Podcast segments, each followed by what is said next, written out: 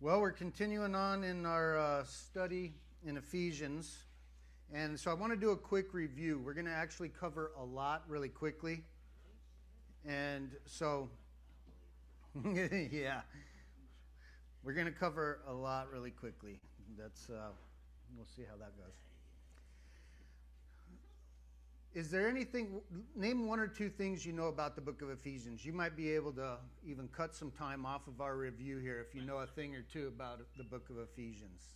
People might rather hear from you rather than me. Written to the church. It was written to the church, written to the saints, right? Good. Where are these saints originally? Ephesus. What do we know about that city? It was a trade city. It was a, a major hub of commerce. So it was kind of like a very metropolitan area. We might think of it as a modern day New York type of city. What else do we know? Heavy into idol worship. That was the thing they were most known, known for. They're a major port city, but what they were known for is the temple of Artemis or Diana there. And in that temple, uh, it was one of the seven wonders of the world. People would come from all over. And weekly, they would have a couple different celebrations where there would be parades to Diana in that town. So it was, it was heavy into idol worship. So these people that are getting this letter are people that are living in big city with tons of idolatry and witchcraft and just a lot of evil things going on. They were very aware of spiritual, the spiritual world, the spiritual realm. Good. Anything else you remember? Yeah, so we have a three word, we could, we could say a three word outline for the book. Does anyone remember what our three words are? What's the first one? Sit. Sit.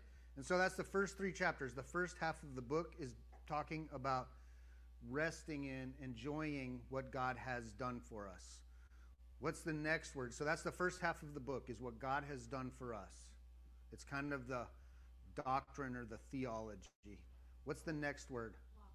Walk. And so it says, he says in, uh, in uh, chapter 4, so kind of the hinge point of the whole book. You've learned all these things God's done for you. Now walk worthy of that calling or walk in line with all those things. And then the last part, it's in the last chapter, we kind of get this big, strong uh, challenge or charge to us to stand. And the idea is not just stand up, wobbly kneed, but that we would stand against the schemes of the devil. So sit, rest, soak in what God's done, learn to walk in it, live it out in your everyday life. And as you learn to walk in it, then be one of those who are standing against the forces of evil. Good job, guys. Okay, so that's our review. You guys covered all that. We got our three word outline. And quickly, you did, you did it faster than I would have done it. We've been given every spiritual gift. We learned that in the first couple verses, we learned that we've been given every spiritual gift, and that's what Paul is kind of going on this big, long uh, run on sentence, we would call it, of praising God and saying, Glory be to God, God's name be lifted up. And one of the things we looked at, one of these spiritual blessings we've been given, is adoption. We are now God's children in Jesus Christ. All this is because of Jesus Christ. This you're going to get angry. You're going to go, we can't even see that. I don't really want you to be able to read all that right now. We're going over it week by week. But this first, that's all one sentence there, essentially. And so we're in that second section. That second chunk is what we're going to talk about. The first one is what God had done for us in the past. He predestined, He chose us to be His children. Today we're going to talk about what Christ has done for us and what is presently being done for us. And then next week, Lord willing, we'll be talking about the Holy Spirit's work for securing our future. Okay? So, kind of giving you the, the framework, the context. And then what we're going to talk about today is uh, well, let me do this before we. Uh, it really shows up different on here. I'll try and make that a little lighter. But I want to just kind of ask a few questions to get you thinking. What sometimes keeps us from sharing? I'm going to read all three of these questions and you can answer whichever one you want. What sometimes keeps us from sharing the plans we've made with others? You ever make plans but you don't really like broadcast them to everybody? What maybe keeps you from sharing those with others? what kind of things hinder the plans we make, right? Every plan we make doesn't end up going the way we want, right? The things hinder them. And then, what is an example of a long term plan that in the, the present it may look really messy to others because they can't see the end objective? So, if they don't know the whole plan and then they just see this little spot of it and they're going, that's a total mess. And you're like, but yeah, but you don't see. Can you give an example? So, anybody have any thoughts on any of those, Reese?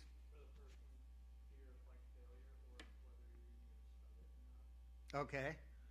Uh, so you might not share a plan with somebody because what if I end up messing it up or end up not being able to carry it out, right? You ever plan a new diet plan, but you don't really want to broadcast that to everybody? I know somebody who does that every now and then. Happens to be me. What else? Any other answers to those questions? Yeah, lack of resources. Having a lack of resources. Yeah, I've tried it like three times. I don't know if I'm going to do it again. Uh, he's talking about something on the screen, so I'm, I'm done fighting it. We'll fight another battle, not that one.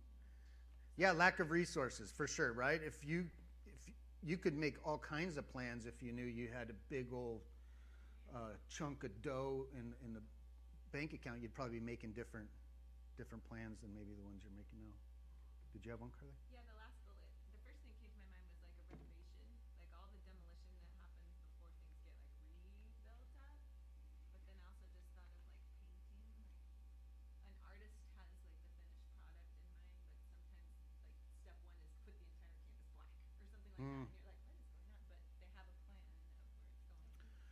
Right. Yeah. If you've ever done a remodel or, or, anything like that, if someone walks in or maybe even redoing your whole yard, they walk in, they see this disaster, and it's not going to make sense to them. Like, why does your yard look like this? Or why is your house in such disarray?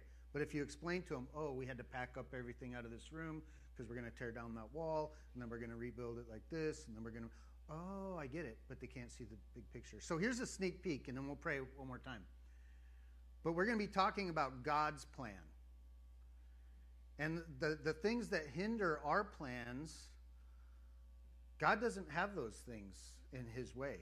He carries out His plans, He carries out His plans perfectly. He's willing to reveal, we're going to talk about His plans. He showcases them and says, Here's my plans, everybody. Because He's not afraid He won't carry them out. We're afraid to tell people because we're thinking, what if I don't carry this out? But it is, God has a good plan for us, for all of creation, and it includes these three things. We're going to talk about them not in this order. It includes redemption, revelation, or letting us know the plan, and restoration, his restoring work. We'll talk a little bit more detail. Let me pray one more time. Father, there is just so much in these verses, and I just want to acknowledge before you that uh, I know I'm completely inadequate to communicate them effectively. But I also do know in your Holy Spirit, through your Holy Spirit, in your word, that you can work in each person's heart here. Give them exactly what they need for today. I pray that you would do that, that you would just custom fit this message for each individual in here, and that the things that they need is what would stand out and be clear to them. And we love you. We are grateful for your word. We are grateful that your plans do get accomplished. Uh, ours may fall on their face, but yours never do. We pray these things in Jesus' name. Amen. All right, so restoration. I'm going to go through our verses, and here's what I'm going to do I'm going to read the passage, and you can see there's so much in there. And then I'm going to give like an oversimplified version because as we read this passage, you may go, what does all that mean? And I just want to acknowledge we're taking like a 10,000 foot view of these verses. We could go into and look at every blade of grass, but we're getting a drone's eye view way up here and just kind of seeing the big layout of it, all right? In him, or in Christ, we have redemption through his blood, the forgiveness of our wrongdoings or sins, according to the riches of his grace, which he lavished on us. In all wisdom and insight, he made known to us the mystery of his will, according to his good pleasure, which he set forth in him, regarding his plan for the fullness of times to bring all things together in Christ, things in the heaven and things on the earth. In him we also have obtained an inheritance, having been predestined according to the purpose of him who works all things in accordance with the plan of his will, to the end that we who were first to hope in Christ would be to the praise of his glory. Is that a ton and kind of confusing, or is it just me? That's a ton. It's been a, a, very stretching exercise to be studying out these verses and to be able to communicate them in a way that, that makes sense. So, first thing I did is kind of boil it down into maybe a little more simple. It's still not perfectly simple, but a little bit more simple, oversimplified version. Through Christ, we've been bought out of slavery and had our sins forgiven. We can get that, right? God did this by lavishing us with his overabundant grace. And God's omniscience are in the fact that he knows everything. And because it pleases him, he revealed to us his overarching plan. So he's revealed to us. He, he's not afraid to share his plan. And that plan is to bring everything back into order under Jesus Christ. God carries out every plan he makes. He chose us and predetermined that we would be his prized possessions, which would cause his glory to be praised. A little, make a little bit more sense. We're still going to go into it a little uh, more detail. But again, I want to just remind you Paul is going, Praise God for all, all the spiritual blessings we have. So now these are some of the spiritual blessings that we've been given. We're going into them. One is restoration. God's plan includes restoration. How many of you, here have restored something, and what do you or what do you think of when you think of restoring something?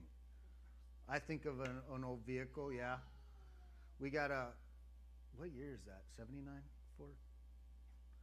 Carly's the, Carly's the truck that she learned to drive in. It's a three on the tree seventy nine Ford, and kind of trying to get that going again. We're probably not going to do this big complete restoration but it's taking something that's kind of been gotten older and broken down and trying to bring it back to a newer state, right? That idea of restoration. You, you understand that.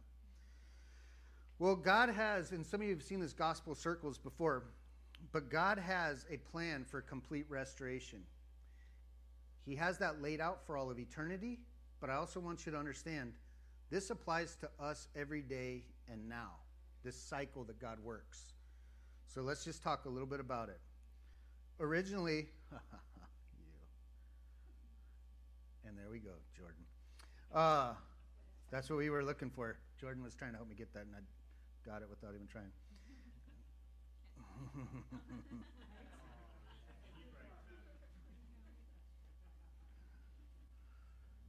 Pastor's not going to say bad words tonight. It all starts with God's design. How did God design things to work in the Garden of Eden? Perfectly. In God's design for marriage, how is God's design for marriage? Bickering, fighting, divorce, tension, hurt feelings. Perfect. Harmony. How did God design, or what was God's uh, plan for being full of life and in relationship relationship with Him? Did he plan it so it'd just be all broken down and busted up and tension between us? No, he planned for there to be harmony, perfection. And what happened was, God, in part of that plan, in his perfect design, he says, I'm going to give you a choice, and you would be loving me back. But in giving us a choice, as we know what happened in the garden, man decided to sin. Right? And what ended up being the result of that sin in the garden? Death. So we could just, we'll call it brokenness,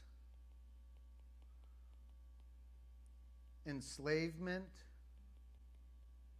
You could call it uh, destruction. Right? That's the result of sin. It messed everything up there in the garden. Now, God's design for marriage. When you start sinning against each other, sinning in marriage, what happens? Brokenness, enslavement, destruction.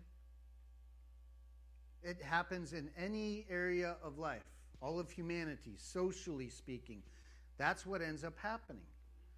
And what man does is man goes, Oh, I want out of brokenness. So he tries to figure out a way out and tries to do something. Pleasure will get me, I don't have to feel the brokenness anymore if I can just feel good enough. Oh, education. If I just get enough education, I'll be smart enough and can get out of this brokenness. Oh, a relationship. If I can just find Mr. Right or Mr. Uh, Mrs. Mr. or Mrs. Right or wrong, I can get out of this brokenness. If I just looked better, I could get out of this, and I wouldn't. People would love me more if I just looked better. And then what happens is, even out of something like that, like I don't like this brokenness. I need people to love me, and so you end up getting. I need to look better, and then there's an eating disorder, and which becomes enslavement, or all these games that just go out of this whole thing, right?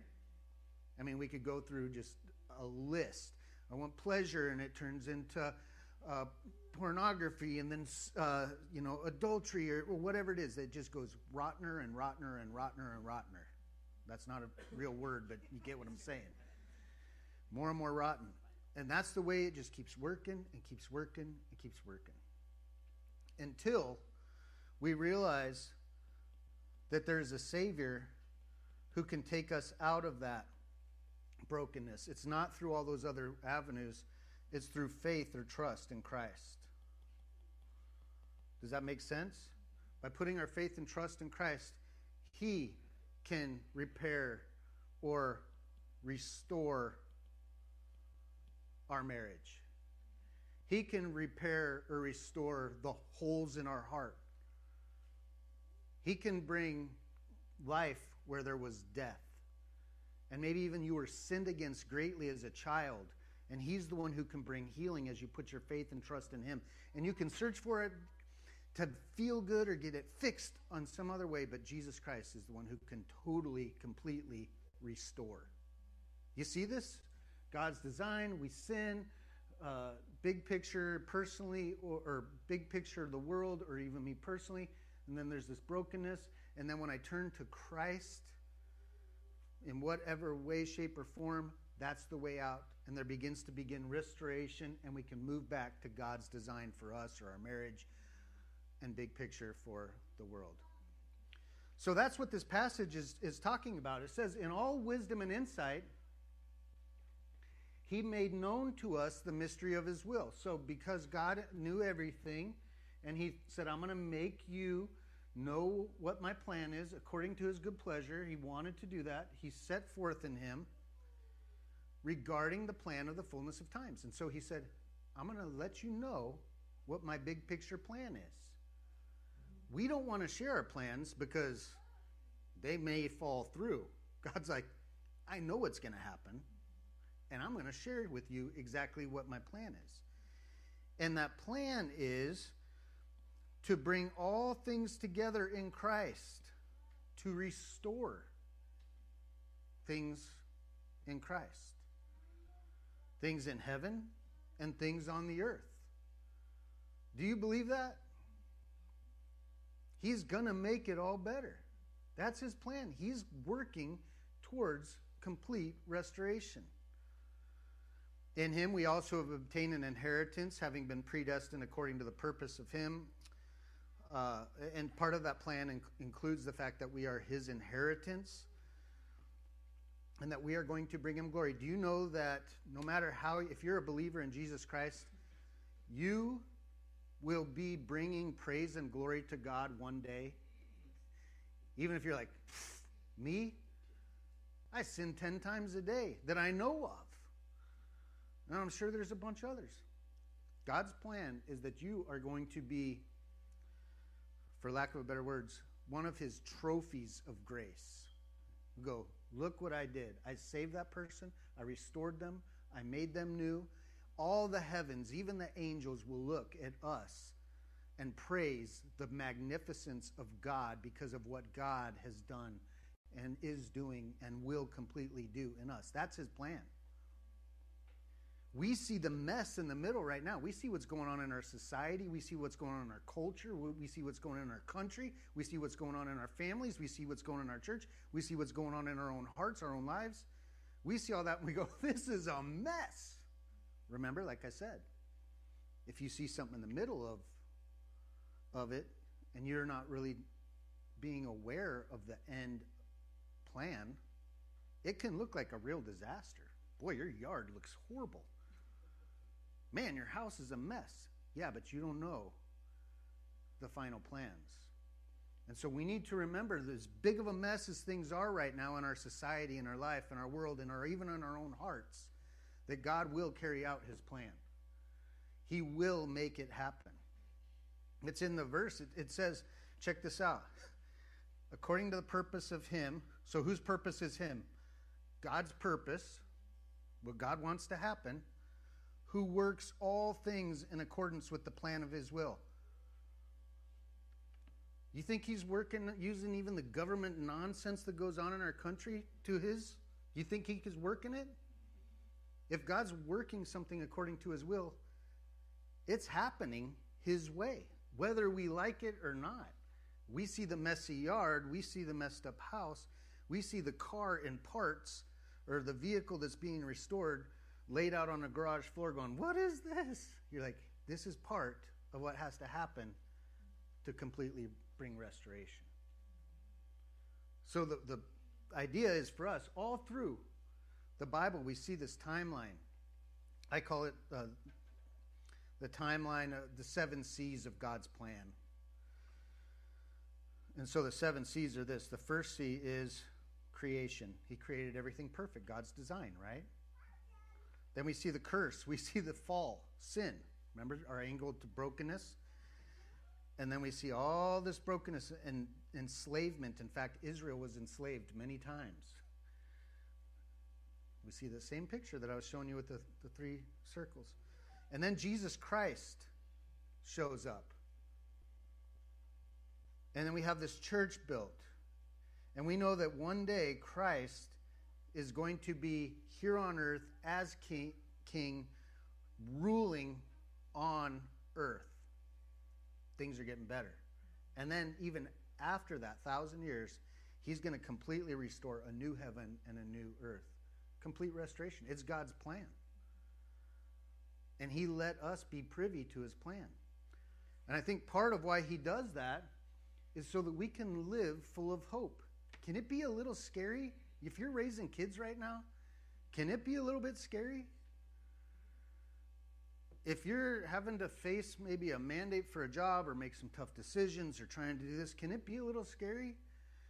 And you can go, I don't even know what's going to happen. I can't say exactly what's going to happen in your specific situation, but I can say, I know because of God's word what is going to happen, big picture, and that should fill us full of hope. So, God's plan is to restore and to bring restoration. I'm going to make a quick point here is that he made it known through revelation. We just read that. In all wisdom and insight, he made known to us. He revealed it to us, the mystery. It was something that was kind of hidden or a silhouette or shrouded, so to speak. If you look at the Old Testament, you see these things like, what's he doing with this tabernacle thing? Why these sacrifices? I don't really get it. What, what about uh, the law? and Moses' law. I don't what is really happening here? And he's like, those are symbols, those are pictures of Jesus Christ. But now the mystery has been revealed. It's kind of like when they have an unveiling and they unveil a big statue or something, like you can see kind of this maybe some parts of that statue with the big sheet over it. And then all of a sudden they go to unveil it and they're like, ha! And you're like, kind of thought it might be a guy on a horse, but I didn't think it was going to be a guy on a horse with a sword and a shield. And so he's made known to us the mystery. It was something that was concealed that's now been revealed. And he wanted to do this. And I just want to make this point. Because of revelation, we no longer need to live in doubt and fear. He made it known to us. We don't share our plans with everybody. And as parents, you don't always share your plans with your kids, right? you might be thinking like i'm not going to tell them about you know we're planning to do this because if we don't end up getting to do it we're never going to hear the end of it. You know we're going to try and go to the fair this week. And it's like what day are we going to the fair? What time are we going to the fair? You're like i said we're going to try and go to the fair this week. And then you're like it's not going to work out to go to the fair this week and there's this big disappointment. We we hedge our bets on revealing But God wants us to know what his plan is. I mean, that says it right there. He made known to us, he's revealed it. And he doesn't want us to live in doubt or fear or wonder what's going on. He says, I want you to know my plan. And I want you guys to live confidently because of it. One other thing I want to talk about and that's in this passage is God's plan includes our redemption. That's a very biblically word. It's a biblical word, and it's good for us to use that word. But what does that word mean? Does anyone know?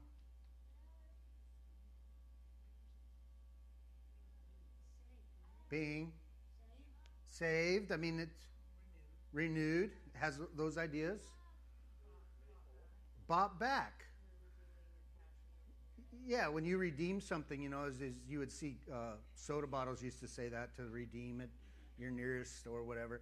And it's kind of like you could turn this thing in and you could get something back for it. The idea really means to buy back, to buy something back, to make it new, to save it, to rescue it. But it's there's a price being paid to buy back. So God's plan also includes our redemption. Check this out. In Him, we have redemption through His blood. So there was a price for our redemption. It wasn't free. Jesus Christ paid with His life, shed His blood, so that we could be, the idea specifically here is bought out of slavery. We don't have to live as slaves to sin. We don't have to live under that. And it includes our forgiveness for wrongdoings. That's part of what that includes. So the idea of redemption is, is being rescued, and it's because of the riches of his grace or in accordance with which he lavished on us. Again, it's not like God went like this, like, okay, I'm going to give you a little grace here. It's like bucketfuls and bucketfuls and bucketfuls and bucketfuls of grace on us. And it's by that grace that we have been redeemed. And through Jesus Christ's blood that we've been redeemed and bought out of slavery. And you're like, eh, okay, bought out of slavery. I've never really been a slave. Like, come on. Well, slavery thing doesn't really make sense to me. Think about the things that you and I become enslaved to the mindsets. Anybody here deal with negative self talk or self hatred? When it's not lined up with what God's word says, maybe a slave to it. You're like, I don't want to think like this. Anyone slave to a habit? Our, our, our, we would use the word addiction in place of this. Anybody here? ever struggle with any addiction things? Maybe even in some of them now, you're like, I kicked the big ones, but I still got this one. And it may not even be one of the big, you know, drink, smoke, or chew, or go with girls to do. It may not be those, that list. It may be something else. You're addicted to shopping. You're addicted to people pleasing. You're addicted to work. Whatever it might be. You're addicted to eating or not eating or making yourself throw up after you eat a bunch. Whatever it might be. Addicted to food. Well, th- there's a fine line there, son. We all got to be a little addicted to the food, but not over addicted. You get what I'm saying? But God's word says that we don't have to live that way. Because Jesus Christ shed his blood to take us out of the slave market. There's a story, I'm not going to go into it, that's often told in, in, uh, in, in the teaching of this. And it's about this little boy who built this awesome little ship or little boat that he made with sails and painted it all up and, and made it. And he would go sail it out on the lake, go sail it out on the lake, go sail it out on the lake. Loved that little boat. And then one day a big storm came up and took that boat, and he could never find it again until Months later, he's walking through town and he goes into a pawn shop and he sees that boat. And he's like, Sir, that's my boat. And the guy says, No, that's my boat. I own that boat now. He's like, What do I need to do to get my boat back? He's like, You need to pay for it. And so the little boy goes out and works hard and does extra chores and earns, gets the money and pays the price to get the boat. And he says to his little boat, Now you're twice mine. I made you and I created you and I also bought you. And that's a picture of what God has done for us and the fact that we've been redeemed. We went wayward, man. And you may be like, Not so bad. I didn't do so bad. Yeah, you did. And if you think you didn't do so bad, that's your waywardness right there self righteousness and pride. But God bought us back. That's an act of love through Jesus Christ and grace through Jesus Christ's blood. Here's, here's what the price was paid. First Peter says this knowing that you were not redeemed or bought back with perishable things like silver or gold from your futile way of life inherited from your forefathers, but with the precious blood as of a lamb unblemished and spotless, the blood of Jesus Christ. Now, if you deal with issues of worth, that's what you're worth to God. That's the price He paid. You, you ever ask, like, how much is something worth? What's this, what's this old motorcycle worth? What's this antique worth? It's, and someone will say, it's worth whatever someone will pay you for it. What were you worth to God? You were worth the blood of his son. And that's why Paul is saying these amazing spiritual blessings, to have this opened up and revealed to us, it should transform us. And these are the things we're to sit in, to rest in, so that we can learn to walk in them. But we need to open our heart up to them. You will not walk this life out unless you've opened your heart up to the truth of what God's done for you. You will fall flat on your face or you will try and do it in your own power and you'll get burned out. But when you open your heart up to what God has done for you and you buy into it and you go, it had nothing to do with me, had everything to do with Jesus. I don't get it, but I'm going to buy into it. I'm going to accept it. I'm going to accept the fact that He is restoring all things back, that He's let me in on His plan, that He's bought me. It begins to transform you. this Romans 6, I'm not going to read the whole thing, but you can go back and read Romans 6, and it, this talks about the fact that we are no longer have to. Let me just catch this part. Sin no longer is your master. You no longer live under the requirements of law, you live under the freedom of God's grace. We don't have to live lives of sin, we can live lives of freedom, grace filled lives. The idea of forgiveness here in this particular word, the Greek is uh, the idea is freedom from bondage or imprisonment. So it's kind of like a, a one two punch. He's saying you were redeemed and forgiven, but it both has the idea of you were released from a debt you owed. Something was uh, maybe imprisonment, but you've been set free. It also has the idea of uh, our sins being washed away as if we had never committed them. So when God sees us, he sees the life of Jesus Christ.